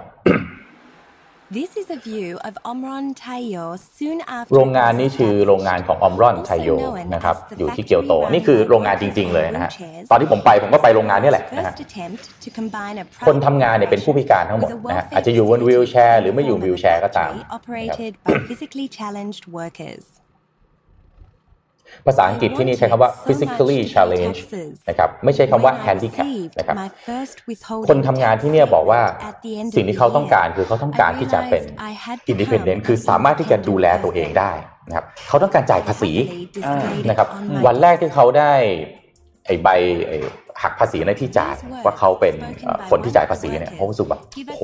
ตื่นตันใจมากเอาไอ้ใบเนี่ยไปแปะไว้ที่โต๊ะทำงานของตัวเองเลยนะครับว่าเขาก็เป็นคนที่มีคุณค่าเหมือนกันเนี่ย คนตาบอด In order to meet its obligations as a manufacturer, Omron Tayo is pouring efforts into expanding the range of each employee's work capacity. วิธีการของอมรอนไทโยก็คือว่า ออกแบบลายผลิตนะครับ ให้สามารถที่จะทำให้ผู้พิการในแต่ละอย่างเนี่ยสามารถที่จะใช้เครื่องมือในการดำเนินเอ่อกิจกรรมนะครับ ประกอบหรือจะ แล้วแต่ว่าแต่ละสเตชันมันทำอะไรครับนะครับ Step, a lubricant is applied to each อย่างอันเนี้ย because the operator เขาสามารถใช้ได้มือเดียว injector นะครับ in one hand, a person like this with disabilities in both arms wasn't able ก็ใช้มือ to หนึ่ง control. คอยกดปุ่มนะฮะแล้วก็ใช้เครื่องออโตเมชันต่างๆ ใน To การ overcome the problem, he บริหารจัด devised การ an inexpensive machine that applies lubricant with the press of a button. แล้วเครื่องนี้ไม่ใช่ turning แบบ it into one ต้องไป motor สร้าง and มาจาก times. อะไรนะฮะออมรอนทำเอง อ๋อทำเองนะครับด้วยใช้วิศวกรในการออกแบบแล้วก็ทำขึ้นมาเอง into small plastic bags. The problem here was to find a way that operators with various อย่างอันนี้ disabilities เป็นลายที่จะต้อง could work แพ็ค together เอ่ on อ the same ของเนี่ย job. ใส่ลงไปในถุงนะครับปัญหาคือว่า This การเปิด worker ถุงเนี่ย who has a disability in ไม่ใช่ her legs ไม่ใช่เรื่องที่ handled the entire ทำได้ง่าย job, placing นะครับ the components into bags and sealing them. เดี๋ยวผมจะให้ดูนะฮะอั นนี้เป็นการซีลใส่ถุงนะ อันนี้เป็นอ่าวิธีการใช้เครื่องเอามาเปิดถุง automatically opens the bags, makes อะ it possible พอเปิดถุงปั๊บ for people คนทำงานก็ to หยอด insert ของเข้าไปอย่างเดียว components, even if their fingers lack strength. This operator, who has the use of only one arm, seals the bags with the help อย่าง of อั a นนี้ใช้ได้ machine. ใช้ได้มือเดียวเอ่อเป็นผู้พิการที่ใช้ได้มือเดียว ก็ใช้มือเดียวในการทำงานนะครับ ในการแพ็คของนะ This ครับ is a view of Omron Tayo Okay. soon after it was ขอขอส established. ไลด์หน้าต่อไปนะครับ Also known มันคือเรื่องการออก as แบบจริงๆเนาะ run by ใช่แบบแบบกับ workers EP ที่หนึ่งใครยังไม่ได้ฟัง EP ที่หนึ่งไปฟังด้วยอ่า EP ที่หนึ่งก็จะเป็นเรื่องของความอ่าสวยงามอ่านนะครับเป็นเรื่องของแฟชั่น EP ที่สองเนี่ยก็เป็นเรื่องเกี่ยวกับอ่า productivity นะครับคุณซูซูมุคานากาวะเนี่ยนะครับซึ่งทำงานอยู่ที่ออมรันไทโยเนี่ยก็บอกว่าถ้ามันเป็นสังเวียนเดียวกันนะครับเหมือนเหมือนๆกันเนี่ย เขาเนี่ยจะไม่ยอมแพ้ให้กับคนธรรมดา ถ้ามาวัดกันที่กำลังความสามารถ คือครับถ้ามาวัดแบบเรื่องของการ packing หรือมาประกอบเนี่ยเอามาวัดกับคนธรรมดาเนี่ยอืมเขาไม่ยอมแพ้เหมือนกันนะครับอืมก่อนหน้าต่อไปนะครับ ที่เมืองไทยเราก็มีนะครับ วิศวกรคอมพิวเตอร์นะฮะน้องประวินเปี่ยมไทยครับ ล่าสุดเนี่ยเป็นนิสิตผู้พิการทางสายตาคนแรกของภาควิชาวิทยาวิศวะคอมพิวเตอร์จุฬานะครับ น้องน้องประวินเนี่ย ตาบอด ตั้งแต่เกิดเหมือนกันนะครับ แล้วก็เอ่อการเรียนการอะไรต่างๆใช้ใช้วิธีการฟังหมดนะครับ ขอหน้าต่อไปนะครับคือผมคิดว่าการเป็นผู้พิการในประเทศไทยเนี่ยมันก็น่าจะลำบากกว่าการเป็นผู้พิการที่อยู่ในเอ่อประเทศอย่างสหรัฐอเมริกานะครับก็ต้องชื่นชมว่าน้องประวินเนี่ยมีความพยายามจริงๆนะครับ เพราะว่าก่อนที่เขาจะไปตั้งเป้าจะไปเรียนคอมพิวเตอร์เนี่ยเขาบอกว่า ก็รู้มาว่าว่าคนตาบอดที่ทำงานด้านวิทยาศาสตร์ในประเทศไทยนี่เป็นศูนย์เลยนะไม่มีเลยนะครับ ตอนที่เขาจะขึ้นม .4 เนี่ยเราก็เลือกเรียนสายวิทย์แล้วตั้งใจว่าจะเรียนคอมพิวเตอร์เนี่ยก็มีแต่คนทักท้วงเขานะครับว่ามันจะคิดดีแล้วเหรอเรียนจบสายคอมพิวเตอร์จะไปทำอะไรนะฮะแล้วจะเข้าไปเรียนมหาลัยยังไงนะฮะตอนนั้นก็ไม่รู้หรอกว่าจะทำได้หรือไม่นะฮะแต่สิ่งเดียวที่เรารู้ก็คือว่าเขารู้ก็คือว่าเขาชอบทางนี้ ถ้าชอบก็ต้องเดินทางที่ชอบอืมก็ต้องพยายามอีกเยอะ แล้วก็ต้องต่อสู้อีกยาวนะฮะขอไปหน้าต่อไปนะฮะ ล่าสุดนะครับ น้องปวินนะฮะเรียนจบแล้วนะครับเรียนจบนะครับเอ่อ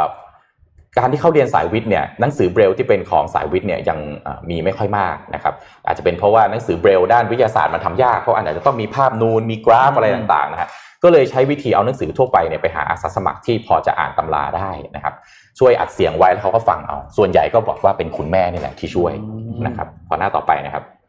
ก็คุณวันธนาแก้วเชียงดวงคนผู้เป็นแม่นะครับก็บอกว่าโอ้โหกว่าจะมีวันนี้ได้เนี่ยมันไม่ใช่เรื่องง่ายเลยนะครับเพราะว่าตลอดที่ผ่านมาเนี่ยพ่อแม่ต้องทำหน้าที่เป็นดวงตาให้ลูกชายมาตลอดนะฮะต้องขวนขวายหาอุปกรณ์มาสนับสนุนการศึกษานะฮะช่วยคอยช่วยอ่านหนังสือติวข้อสอบให้ลูกชายให้ลูกชาย ชีวิตของเธอทั้งหมดเนี่ยก็คือทุกลมหายใจมีไว้ให้ลูกจริง ๆ เพราะฉะนั้นความสำเร็จของลูกในวันนี้เนี่ย ก็เลยทำให้ทั้งคุณแม่และคุณพ่อก็ภาคภูมิใจมาก เพราะว่าแม้แต่เด็กปกติบางคนก็ยังทำไม่ได้ ลูกของเธอเป็นคนตาบอดแต่ทำมันได้ เพราะฉะนั้นผมก็อยากจะเอา EP นี้เนี่ยมาเล่าให้ฟังว่าเวลาที่เราอาจจะพิการทางร่างกายนะครับ แต่จริงๆแล้วก็ยังมีเรื่องดีๆอยู่รอบตัวเราแน่นอนนะฮะอย่างน้องปวินก็ยังมีคุณพ่อคุณแม่ที่ช่วยสนับสนุนนะครับ หรือแม้แต่ว่าคุณอาจจะมีเพื่อนหรือมีญาติที่เป็นผู้พิการเนี่ย ผมคิดว่ามันจะเป็นเรื่องดีมาก ถ้าเราสามารถที่จะช่วยสนับสนุนเขาได้ครับมากกว่าที่จะมองว่าเขาเป็นผู้พิการแล้วก็ไม่สามารถที่จะช่วยเหลือตัวเองได้ช่วยเหลือตัวเองได้ เพราะว่าในทางปฏิบัติแล้วเนี่ยอย่างผมบอกว่ามันคือ alternative ability มันคือความสามารถทางเลือกอืมเขาไม่ได้ไร้ความสามารถใช่เขามีความสามารถในอีกแบบหนึ่งที่เราอาจจะยังไม่รู้อ่า เพราะฉะนั้นถ้าเราช่วยกันสนับสนุน เราก็จะได้คนเก่งๆในประเทศในโลกนี้เพิ่มขึ้นมาอีกมากมายครับแล้วสุดท้ายเนี่ยเวลาที่มันไปเกิดความสำเร็จร่วมกันแบบนี้ได้เนะครับผมว่ามันเป็นความตื้นตันใจเป็นความอิ่มเอิบอิ่มอิ่มเอิบใจ ที่เราทุกคนก็จะได้นะครับไม่เฉพาะน้องปวินแต่คุณพ่อคุณแม่ ผมเชื่อว่าวันนี้ก็มีความสุขแล้วนนท์คิดว่ามุมมุมมองหนึ่งก็คือจริงๆแล้วคนคนพิการที่เรากำลังพูดถึงอยู่เนี่ยเขาไม่ได้ต้องการอะไรมากเลยนะเขาต้องการใช้ชีวิตเหมือนพวกเราทุกคนนี่แหละใช่ อืมอย่างก็อย่างที่บอกไปคราวที่แล้วว่า ผู้พิการสิ่งที่อยากได้ที่สุดคือสายตา สายตาที่มองเขาว่าเขาเป็นคนปกติที่อยู่ร่วมกับอืมคนปกติได้อืมเขาไม่ได้ต้องการความช่วยเหลือแบบพิเศษอะไรแบบนั้น ขอแค่ให้โอกาสเขาสิครับให้เขาได้มีโอกาสที่จะทำเขาผมเชื่อว่าถ้าให้โอกาสเมื่อไหร่ คนที่ไม่เคยมีโอกาสเนี่ยฮะเขาจะพยายามที่จะเก็บโอกาสนั้นไว้ให้ดีที่สุดถูกต้องนะครับใช่เลยก็อะขอหน้าต่อไปนะครับ ก็จบ เจ็ดโมงครึ่งวันนี้นะครับ EP 2 The Limitless of Productivity เดี๋ยวมา continue EP 3นะครับ EP The สามนี่เป็น Value of Relationship เป็นภาคสุดท้าย อ่า เป็นภาคจบ จบไตรภาค อ่า จบไตรภาคครับอ่า EP ที่สามขอบคุณต่อไปสำหรับเจ็ดโมงครึ่ง7ทุกคนต้องทำเป็นไตรภาคนะครับ เป็นการสร้างมาตรฐานใหม่ เออนะอ่าขอบคุณเรื่องราวดีๆนะครับขอบคุณอ่าใครมากชอบก็ส่งดาวส่งหัวใจส่งอะไรมา ครับ อะถามคำถามก่อนก่อนที่จะลืมถามอะไรดีอะทำอะไรดีฮะอ่าแจกหนังสือน้องเกรต้าก่อน อ่าได้ครับ เมื่อกี้เราพูดถึงเรื่องของตัวเลขจากสิงคโปร์ใช่ไหมครับ มันมีตัวเลขเยอะมากเลยอืมแต่นนท์เอาตัวเลขอันนี้เพราะนนท์พูดไปด้วย ตัวเลขอ่า GDP เมื่อเทียบกันระหว่าง quarter ที่ 2 กับ quarter ที่ 3 ของปี 2020ครับเมื่อกี้บอกไปหลายตัวเลขเหมือนกันนะข่าวเรื่องสิงคโปร์เนี่ยละแต่ตัวเลข quarter ที่2 quarter ที่3เนี่ยที่มันมีการไม่บอกด้วยว่าติดลบหรือติดบวกแม่เจ้าเพิ่มขึ้นมาเออกี่เปอร์เซ็นต์โอ้โหยากหน่อยยากหน่อยยากหน่อยแต่นนท์เชื่อว่า เป็นคำถามที่ให้เกียรติคนดูเราจริงๆให้เกียรติคนดูเราให้เพราะเกียรว่าติคนดูอ่าเราไม่ดูถูกเลยจริงๆเพราะว่าใช่ยากจริง ขนาดผมกับพี่ปิ๊กนั่งอยู่ ผมยังไม่แน่ใจแล้วว่าตอบอะไรกันแน่ไม่ง่ายนะไม่ง่ายนะไม่ง่ายไม่ง่ายเลยเราเชื่อว่าคนดูของเราเป็นคนมีความสามารถแน่นอนอ่านะครับครับอะไปดูข่าวเศรษฐกิจบ้างอะเราขยี้กันต่อเรื่องเศรษฐกิจนะครับ อันนี้ไม่มีภาพนะครับเป็นเป็นสรุปรายงานจาก IMF นะครับ มาสรุปตัวเลขเศรษฐกิจแล้วก็คาดการณ์เศรษฐกิจโลกในปี 2021 นะครับ อันนี้ต้นอาเนี่ยมันยากเกินยังไม่ถามแล้วกันแต่เล่าให้ฟัง IMF เนี่ยออกมา ให้ข่าวเรื่องการการคาดการณ์การเติบโตของเศรษฐกิจปีหน้านะครับ ก็ผมเล่าให้ฟังเลยแล้วกันก็คือ ปีนี้เนี่ย สรุปแล้ว IF คาดการณ์ว่าเศรษฐกิจโลกจะลดลงโดยภาพรวมอยู่ที่ 4.4%นะครับ โดย หลังจากปี 2021 ไปถึง 2025 ครับจะเติบโตปีหนึ่งประมาณ 3.5%มนะครับ โดยสหรัฐอเมริกาเนี่ยก็จะอยู่ที่จะเป็นแกนหลักของโลกแล้วก็คือลบ 4.3 หลังจากนั้นค่อยๆขยับที่ 3.1 นะครับ แต่ประเทศใน EU เนี่ยหนักกว่าก็คือจะจะตกที่ประมาณ 8.3%นะครับ แล้วก็ขยับขึ้นมาแรงแรงกว่าตกเยอะก็เลยขยับขยับขึ้นแรงหน่อยที่ 5.2%ในปีถัดไป สเปนคือประเทศที่หนักสุดในสหภาพยุโรปนะครับ อยู่ที่ลบ 12.8 ในปีนี้นะครับ ส่วน emerging market หรือว่าตลาดที่เป็นเศรษฐกิจใหม่ อย่างเช่นอินเดียเนี่ยนะครับ ก็ตกแต่น้อยกว่าเพื่อนนะครับ แต่อินเดียก็ถือว่ามีในประเทศเดียวใน emerging market ที่ IMF บอกว่าสถานการณ์เขาค่อนข้างแย่นะครับ ก็คือลบ 10.3เปอร์เซ็นต์ครับนะแล้วก็มีแค่จีนเพียงประเทศเดียวที่ เอ่อ IMF บอกว่าเศรษฐกิจจะเติบโตในปีนี้ได้อืม1.9เปอร์เซ็นต์อืมของเขาแข็งจริงต้องต้องค้อนเขานิดหนึ่งนะ เพราะว่าเออมันเริ่มที่เขานะๆเราสุดท้ายแอบค้อนมาแอบค้อนเออโตกว่าเพื่อน โตอยู่คนเดียวด้วยแอบค้อนนิดๆนะครับแอบค้อนแอบค้อนจริงอ่าๆนะเขาต้องช่วยเพื่อนชาวโลกเยอะๆแหละอืมอันเนี้ยทั้งช่วยซื้อช่วยบริโภคใช่ช่วยอะไรหลายๆอย่างนะครับ สิ่งที่อืมจีนจะช่วยชาวโลกได้คือเรื่องนี้จริงๆนะครับใช่เพราะกำลังการบริโภคเขาคืออะเยอะที่สุดใช่ นะคืออินเดียไม่ต้องหวังแล้วตอนนี้อินเดียนี่อ่วมไปแล้วโหนักมากอ่าเพราะยังควบคุมสถานการณ์ไม่ได้เลย เพราะฉะนั้นจีนจะเป็นความหวังของโลกจริงครับๆนะครับ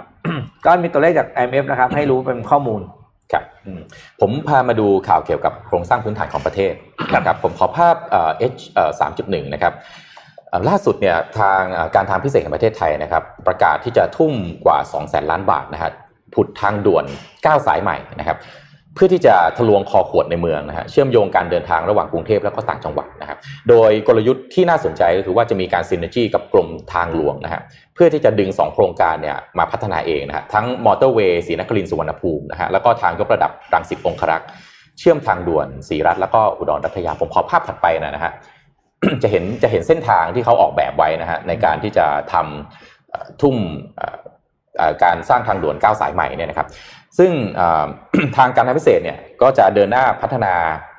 ทางด่วนสายใหม่ในแผนเนี่ยมี 9 โครงการแยกเป็น 4 ชนิดโครงการนะครับ ซึ่งโครงการที่หนึ่งก็คือว่าเป็นโครงการที่อยู่ในระหว่างการก่อสร้างนะครับ มีทางด่วนพระราม 3 ดาวคะนอง วงแหวนรอบนอกตะวันตกนะฮะวงเงินเนี่ยประมาณสามหมื่นหนึ่งพันล้านบาทนะครับโครงการแบบที่ 2 คือเป็นโครงการ แผนงานเร่งด่วนนะครับก็จะมีทางด่วนขั้นที่ 3 สายเหนือตอน N2 นะครับวงแหวนรอบนอกตะวันออกนะครับวงเงินประมาณ 17,000 ล้านบาทนะครับแล้วก็ส่วนทดแทน N1 แยกเกษตรเชื่อมทางด่วนศรีรัตน์วงแหวน ซึ่งอันนี้ที่ผมเคยเอามาเรียนว่าอยู่ระหว่างการเจรจาแบบก่อสร้างทางยกระดับช่วงหน้ามหาลัยมหาวิทยาลัยเกษตรศาสตร์นะครับแล้วก็ทางเชื่อมโทเวย์กับทางด่วนศรีรัตน์วงแหวน 2.6 กิโลเมตร วงเงินประมาณ 4,600 ล้านบาทนะครับ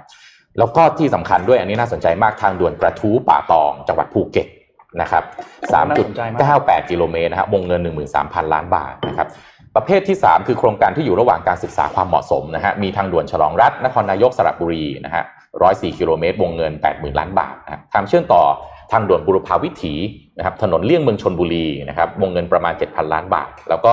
ทางเชื่อมต่อท่าเรือกรุงเทพ แล้วก็ทางด่วนบางนาอาจนรงวงเงินประมาณ 1,600 ล้านบาท แล้วก็ประเภทสุดท้ายนะครับคือเป็นโครงการที่จะสร้างในระยะถัดไป ซึ่งอันนี้แหละเป็นโครงการที่มีแนวคิดที่จะร่วมมือเป็นการซินเนจี้ร่วมกับกรมทางหลวงนะครับเพื่อเดินหน้าโครงการ โดยกรมทางหลวงเนี่ยมีผลศึกษาเดิมอยู่แล้ว 2 แนวทางคือจะ 1 คือการทางพิเศษเนี่ยจะนำมาก่อสร้างแล้วก็บริหารจัดเก็บค่าผ่านทาง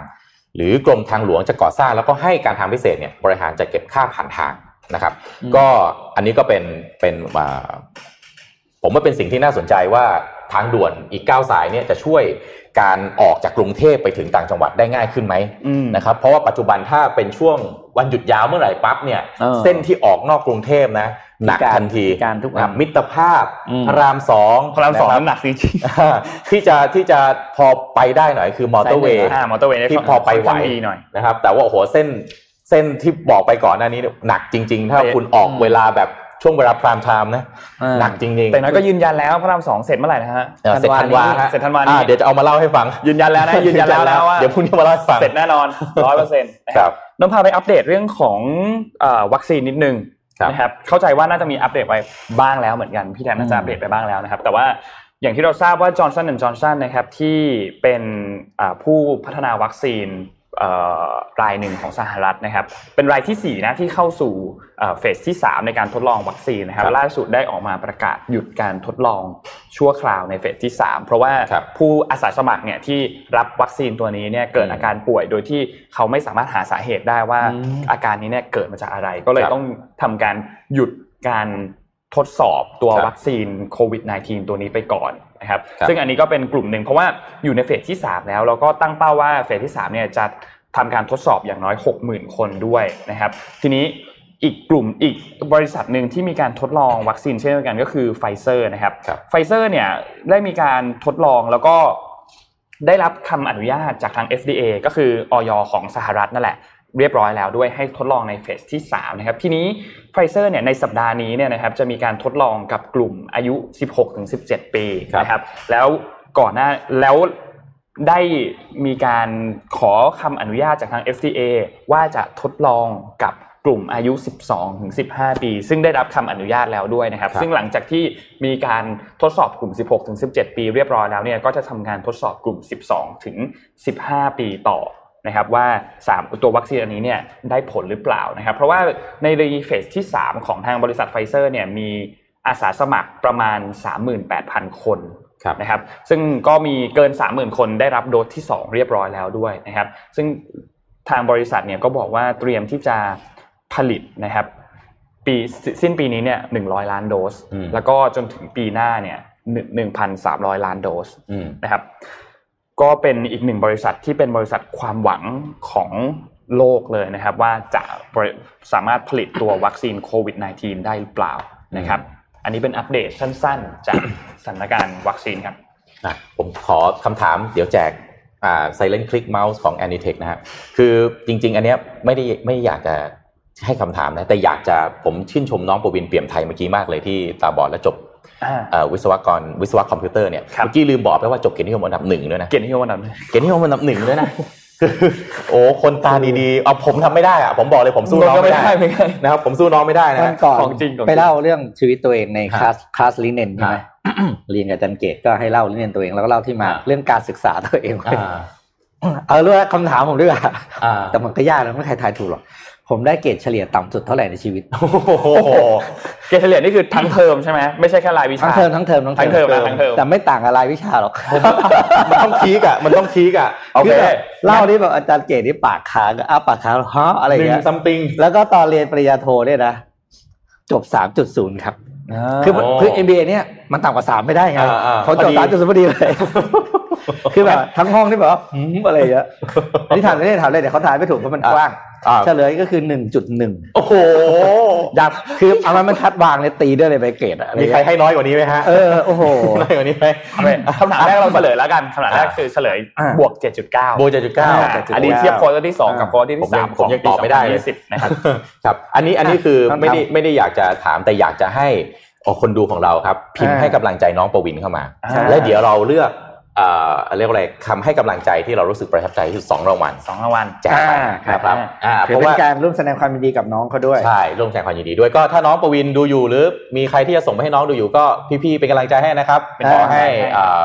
อ่ามาเป็นกำลังสำคัญของชาตินะครับ เราจะไปร่วมทำให้คนผู้พิการอืมแบบน้องเนี่ยมีโอกาสมากขึ้น ซึ่งเราเชื่อว่าน้องทำได้แน่นอนทำได้แน่นใช่อนทำได้แน่เป็นนอนกำลังคใจรับให้นะครับ นนท์ขอเป็นตัวแทนแฟนบอย Apple นะครับครับมาอัปเดตข่าว Apple เมื่อโอเคเมื่อวานนี้ให้ฟังกันนิดหนึ่งพอดีมีคนอินบ็อกมาอยากให้พูดถึงในมุมมองแฟนบอยนิดหนึ่งโอเคเราสรุปให้ฟังก่อน แล้วกันว่าเมื่อวานนี้ Apple มีอะไรออกมาบ้างนะครับ ขอภาพ N3 ขึ้นมาครับ ก็มี iPhone mini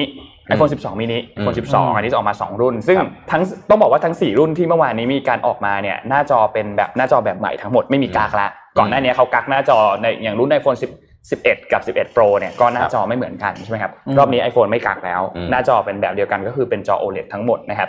ราคาเริ่มต้นที่ 699 เหรียญ ส่วน 12 เริ่มต้นที่ 799 เหรียญนะครับ ส่วน iPhone 12 Pro แล้วก็ 12 Pro Max เนี่ยอ่า Pro เนี่ยเริ่มต้น 999 แล้วก็ Pro Max เนี่ยเริ่มต้นที่ 1,099 เหรียญนะครับ สีก็ทุกคนนงคิดว่าทุกคนน่าจะเห็นกันละเรื่องสีนะครับ ส่วนขนาดหน้าจอเนี่ย iPhone mini เนี่ยเริ่มที่ 5.4อืม iPhone 12 กับ 12 Pro เนี่ยเท่ากันคือ 6.1 นะครับ แล้วก็ Pro Max เนี่ย 6.7 นะครับเขาบอกว่ารอบนี้เนี่ย iPhone มีการทำตัวหน้าจอมาให้สามารถคือ drop test ดีขึ้นสี่อืมเท่าเลยนะอืมตกไม่แตกหรือเปตล่ากไม่แตกจริงหรือเปล่าอ่าตกไม่แตก แล้วก็ตัวกระจกเนี่ยตัว iPhone 12 เนี่ยเขาบอกว่าตัวกระจกเนี่ยทำมาจากวัสดุเกรดเดียวกับที่ใช้ในอุตสาหกรรมอวกาศอืมส่วนของ iPhone 12 Pro Max กับ Pro เนี่ย เกรดเดียวกับตัววัสดุที่ใช้ในอ่าสัญญกรรม สัญญแพทย์อืมนะฮะซึ่งคือเป็นกระจกที่เกรดค่อนข้างดีนะครับนนท์ขอภาพ N6 นิดนึงครับ N6 ภาพนี้เนี่ยเป็นภาพกล่องอันใหม่ของ Apple ก็คือเขาจะแถมแค่ตัวสายชาร์จครับแล้วก็มีเครื่องมีแค่นั้นครับไม่มีตัวอะแดปเตอร์แล้วอืมไม่มีตัวหูฟังแล้วอืมเหตุผลอันหนึงก็เนื่องจากตัวเรื่องของสิ่งแวดล้อมเนี่ยแหละอืมอันเนี้ยน่าสนใจมากเพราะว่าเขาบอกว่าการที่เขาลดขนาดกล่องอันนี้ได้เนี่ยครับมัน สามารถเพิ่มปริมาณการขนส่งต่อรอบเนี่ยอ่าได้ถึง 70%ซึ่งเยอะมากนะอืมแล้วมันก็ทำให้เรื่องของการปล่อยคาร์บอนเนี่ยมันก็หายไปเยอะมากครับเขาบอกตัว Apple ได้มีการ estimate ตัวเลขมาบอกว่ามันอยู่ที่ทำให้รถเนี่ยหายไปจากถนนเนี่ย 450,000 คันอืมที่นำมาขนเที่ส่ยวงส่งตัวโอ้โห iPhone พี่ใช่พี่เขาเล่าเรื่องเก่งมากเลยเออเล่าเรื่องเก่งเออเฮ้ยใช่ใช่มันแบบเก่งมากถ้าใครยังไม่ได้ดู present รอบนี้ของ Apple เนี่ยอยากให้ไปดู เพราะว่าทีม production มันอืมสุดยอดจริงๆ รอบคือนี้เขาเล่าเรื่องแบบว่าโอ้ถ้าเราอ้าปากด่าเนี่ยเราจะรู้สึกผิดไปเลยอะใช่ แต่แต่ประใช่เด็นก็คือคืถ้าอปกติอะผมยกตัวอย่าง คือเมื่อครั้งหนึ่งนะครั้งหนึ่งอันนี้ยกตัวอย่างเลยครับคือพูดได้แหละเพราะมันเป็นเคสการตลาด ครั้งหนึ่งหลายคนอาจจะไม่รู้ว่าเมื่อก่อนเนี่ยน้ำทิพย์เนี่ยฝามันจะหนากว่าคนอื่นอ่าอ่าแล้ววันหนึ่งเนี่ยน้ำทิพย์เนี่ยเขาออกมาทำเป็นนวัตกรรมคือฝาเขาจะบางฮะนะ แล้วก็ไอ้พวกนี่แหละก็บอกเลยเขาถ้าคำที่เขาบอกนะที่เขาลดขนาดฝาคือสิ่งแวดล้อมอ่า ใช่ไหมลดต้นทุนอะไรเออไอ้พวกนี้แหละมาแล้วอืมขอโทษแล้วเขาบอกก็เป็นเขาเขียนกันในกระทู้อย่างเงี้ยมึงไม่เห็นลดราคาขายเลยอะไรอย่างเงี้ยคือแบบคือเขาทำเพื่อสิ่งแวดล้อมเขาก็ดีแล้วคือเออแทนที่จะชื่นชมเขาไอ้นี่เขามาเนี่ยลดขนาดฝาแสดงว่าต้นทุนถูกน้ำก็ควรจะถูกลดสิอะไรอย่างเงี้ยไม่ได้นี่ดูวิธีการเราเรื่องใช่ซึ่ง อย่างที่บอกเลยราคาไม่ได้ลดเออราคาเท่าเดิมอืมราคาเท่าเดิม แล้วก็อ่ารองรับ 5G ทั้งครับ4รุ่นเลยดาวไม่ออกดาวไม่ออกอ่าก็รองรับ 5G แล้วนะครับอืมทีนี้การรองรับ 5G ของ Apple เนี่ยมันน่าสนใจตรงที่มันบุกตลาดของจีน อย่าลืมว่าจีนเนี่ยเป็นตลาด 5G ที่เรียกได้ว่าอืมใหญ่ที่สุดในโลกแล้วแหละอืมการที่ Apple ต้องออกโทรศัพท์มารองรับ 5G เป็นเรื่องที่จำเป็นแล้วมากกับใช้กับหัวเว่ยได้ไหมเออ สายใช่ไหมแซวแซวเพราะว่าสายกับ 5G หัวเว่ยได้ไหมอ๋อเออเออเออน่าคิดเหมือนจะกันไปถึงขั้นนั้นไหมอืมขอภาพถัดไปครับ แต่ที่หน้าที่ในมุต้มองได้นนถืนะอว่าไอ้จีนขายในแล้วรู้สึกแบบโฟนขายในจีนอยู่แล้วผิดหวังนิดนึงก็คือสายเนี่ยยังเป็นแบบหัว Lightning แบบเดิมอยู่ ยังไม่เป็นอ๋อ USB ยังไม่ C อืมคือมันเป็น USB T to ด้านหนึ่ง Lightning ด้านหนึ่งอ่าแต่ว่าสายที่ ปลั๊กเข้ากับที่ตัวเข้า iPhone ตัเนี่วยเครื่องเนี่ยก็ยังเป็น Lightning ยังอยู่ เป็น Lightning อยู่ ก็เราก็ยังรอติดตามอยู่ว่าก็ต้องไปซื้อสายอันละเป็นพันอยู่ เมื่อไหร่ที่จะออกเป็น USB C to USB C ทั้งสักทีอ๋อนั่นคือต้องไปเอาใน Mac MacBook อ่าใช่ก็ ก็ต้องมาใน MacBook เออต้องก็รอติดตามอยู่เมื่อไหร่จะเปลี่ยนหัวชาร์จสักทีนะครับ อืมอืม ทีนี้ก็ Apple มีอีกอันนึงออกมาอันใหม่ ที่เขาเรียกว่าเป็น innovation ก็คือตัว MagSafe อืม MagSafe เนี่ยคือ Apple เขาจะใส่ตัวแม่เหล็กไปที่ฝาข้างหลังของโทรศัพท์ อืมก็คือพูดง่ายๆนะ ขายแกดเจิตเพิ่มได้อืมขายเคสเพิ่มได้ แล้วที่สำคัญคือก่อนหน้านี้เนี่ยคนที่ชาร์จแบบ wireless charging ที่วางบนแท่นชาร์จอันเนี้ยอืมก็จะเห็นว่ารู้เลยว่าทุกคนที่เคยใช้จะรู้ว่ามันชาร์จช้ามาก แล้วมันต้องเล็งด้วยฮะใช่ มันต้องเล็งวางมันชาร์จช้ามากเหรอแต่รอบนี้ Apple ออกมาเนี่ยโดยที่ตัวชาร์จเนี่ยมันจะมีเหมือนเป็นแม่เหล็กดูดเลยอ่าไม่ต้องเล็งละโอเคเพราะแม่เหล็กมันจะดูดเลย แล้วมันก็จะชาร์จเร็วขึ้นด้วยอืมเมื่อเทียบกับการชาร์จ wireless อืมครั้งก่อนหน้านี้นะครับ แล้วก็นอกจากนี้มีการออกเคสแบบใหม่ด้วยนะครับ ขอภาพถัดไปครับ มันเป็นแบบเหมือนเป็น wallet ติดติดกับโทรศัพท์ข้างหลังเลยเป็นติดแม่เหล็กข้างหลังเลย แล้วก็ใส่การ์ดได้บัตรเครดิตอ่าใส่บัตรเครดิตได้ใส่นู่นใส่นี้ได้ก็ เพิ่มการออกให้รวมแล้วจ่ายอีกกี่กี่กี่หมื่นเออกี่พันเออเออเนี่ยออกเคสเพิ่มได้อีกออกเคสเพิ่มได้อีก ทั้งเคสทั้งที่ชาร์จ ทั้งสายหูฟัง อืมต้องซื้อหมดรวมเป็นหมื่นอะใช่แต่ที่น่าสนใจก็คือ โอเคเขาลดราคาตัวอะแดปเตอร์ด้วยนะอืมราคาจากเดิมประมาณรู้สึกพันสองร้อยบาท ลดมาเหลือหกร้อยเก้าสิบแล้วประมาณอืนี้มก็ลดมาประมาณห้าร้อยบาทอืมเพราะว่าคนอาจบางคนอาจจะต้องซื้อเองอืมแต่ว่าที่น่าสนใจคือ Apple กล้าที่จะเอาสิ่งเนี้ยออกอืมเป็นแบรนด์แรกที่เอาออกนะแบรนด์อื่นอืมเขายังไม่กล้าเอาออก แต่นนท์เชื่อว่า หลังจากนี้ก็มีความเป็นไปได้สูงนะว่าเดี๋ยวตามมากันเดี๋ยวคงตามมาแหละเพราะอะแดปเตอร์มันเยอะจริงๆนะนนท์เชื่อว่าเดี๋ยวคงตามมาทุกบ้านอย่างตอนอะ Apple เต็มไปหมดช่วงแรกสุดที่เขาเอา port ตัวหูฟังอืมแจ็ค3.5 ออกอะอืมหลังจากนั้นแบรนด์หลายๆแบรนด์ก็ออกทำตามอืมก็เอาออกเช่นเดียวกันเหมือนกันอืมนะครับเพราะฉะนั้น Apple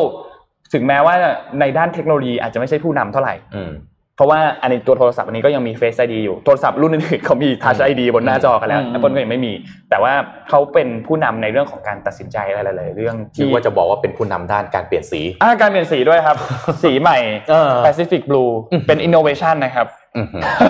เปลี่ยนสีนะครับมันก็เท่นะ เวลาถืออะไรที่มันแบบอืมอืมใช่ไหมอืมแล้วนอกจากนี้มีอีกอันหนึงก็คือตัวแกดเจิตอันใหม่ครับ ภาพสุดท้ายครับ คือตัว HomePod mini โอ้อันนี้อันนี้น่าสนมาก HomePod อยาก mini ได้ากเริ่มต้น 99 เหรียญอืมก็คือประมาณ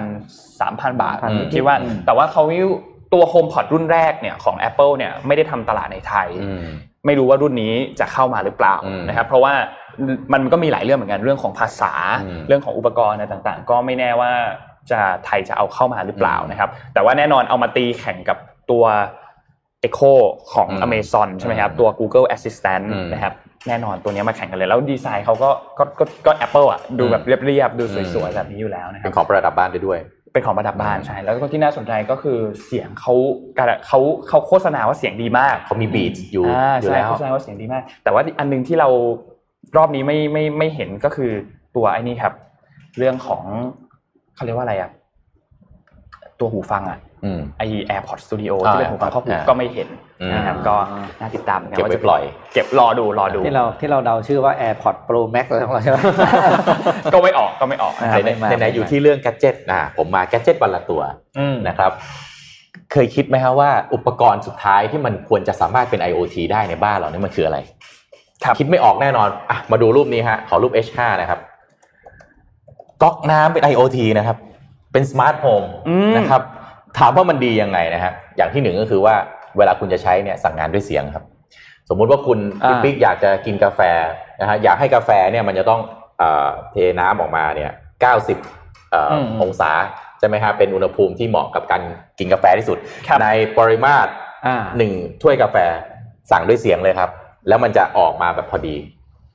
หรือว่าอยากจะเอ่ออะไรนะกรอกน้ำใส่ถังหนึ่งอ่าแกลลอนบอกมันเลยครับอ่า มัมันก็จะปลื้บออกมาพอดีที่อุณหภูมิเป๊ะๆด้วยว่าคุณต้องการอุณหภูมิเท่าไหร่เจ๋งว่ะครับก็ตั้งอุณหภูมิแล้วก็เวลา set up ปั๊บก็คือ มันจะ set up ว่าอุณหภูมิเครื่องทำน้ำร้อนในบ้านคุณเนี่ยทำได้ max เท่าไหร่เย็นสุดได้เท่าไหร่อ่าฮะหลังจากนั้นปั๊บมันจัดการให้คุณหมดเลยว่าน้ำที่ออกมาเนี่ยคุณอยากเป็นอุณหภูมิเท่าไหร่ กำหนดนะครับปริมาณได้ด้วย ปริมาณได้ด้วย อุณหภูมิได้ด้วย อันนี้มันลบ pain point ของตัวนนท์เองด้วยอ่าคืออยู่บ้านนนท์ต้องกรอกน้ำอ่าแล้วพออืมเราเราไอ้กรอกน้ำเนี่ยเราก็จะรู้ว่าเราไปไหนไม่ได้อะอืมเพราะว่าถ้ากรอกต้องน้ำต้องเนี่ยต้องนั่งต้องนั่งต้องนั่งรอเฝ้าตรงนั้นได้อะเพราะถ้ามันล้นตึมโอ้โหทั่วอันนี้ไปทำอย่างอื่นได้เลยเช็ดกันแบบโอ้ถูโหกต้องเลื่อนเศร้าเลยอะถูกต้อง อันนี้ก็แก้ pain point ได้เลยคือ เราก็บอกไปเลยว่าอ่าเนี่ยขวดเนี้ยกี่มิลลิลิตรใช่แล้วมันก็เติมขึ้นเออแก้ pain point แก้ใช่ pain point ใช่น่าสนใจขอขอรูปต่อไปนะฮะ แต่มันจะนิดนึงว่าพอเป็นของฝรั่งเนี่ยฮะการเซตอัพนะฮะไม่ใช่เรื่องง่ายนะฮะเวลามามันมาเป็นแพ็คแบบนี้อืมก็ช่างประปาทั่ว ๆ ไปไม่แน่ใจว่าจะไหวหรือเปล่านะครับก็ก็แต่ผมคิดว่าทางตะวันตกเขาคงจะพอจะจัดการได้แต่บ้านเราถ้ามาแบบนี้ปั๊บเนี่ยต้องโทรเรียกต้องช่างฟรีอีกติดตั้งด้วยนะต้องฟรีติดตั้งด้วยนะครับไม่งั้นคงแบบโอ้โหลำบากเหมือนกันนะครับแล้วก็ขอรูปต่อไปนะครับ สามารถแทร็กการทำงานผ่านแอปอ่าใช้การทำงานผ่านแอปด้วยนะครับ ก็เป็นไม่แน่ใจจะเรียกว่าอะไรเป็น smart faucet เป็นก๊อกอ่าก๊อกอัจฉริยะอืมนะครับใช้งานผ่านแอป แทร็กการทำงานย้อนหลังได้นะครับว่าที่บ้านใช้น้ำไปเท่าไหร่อุณหภูมิเท่าไหร่อ่ามีเอ่อเชื้อโรคอยู่ในน้ำมากน้อยแค่ไหนนะครับมันบอกไปหมดเลยขนาดนั้นเลยเหรอนะครับ ก็อะ ใครจะซื้อไปลองก็ลองดูลองแล้วเป็นอย่างไรเล่าบให้อกฟังผมด้ด้ววยยนะครับ เพราะว่ายังไม่มีเหมือนกันนะครับอะแกจิตวันละตัวโอ้โหวันนี้นี่เจ๋ง Smart มากเลยอะ Faucet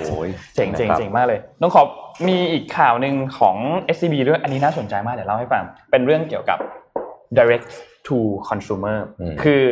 ในทุกวันนี้เนี่ยเรื่องของการขายเราทราบแล้วว่า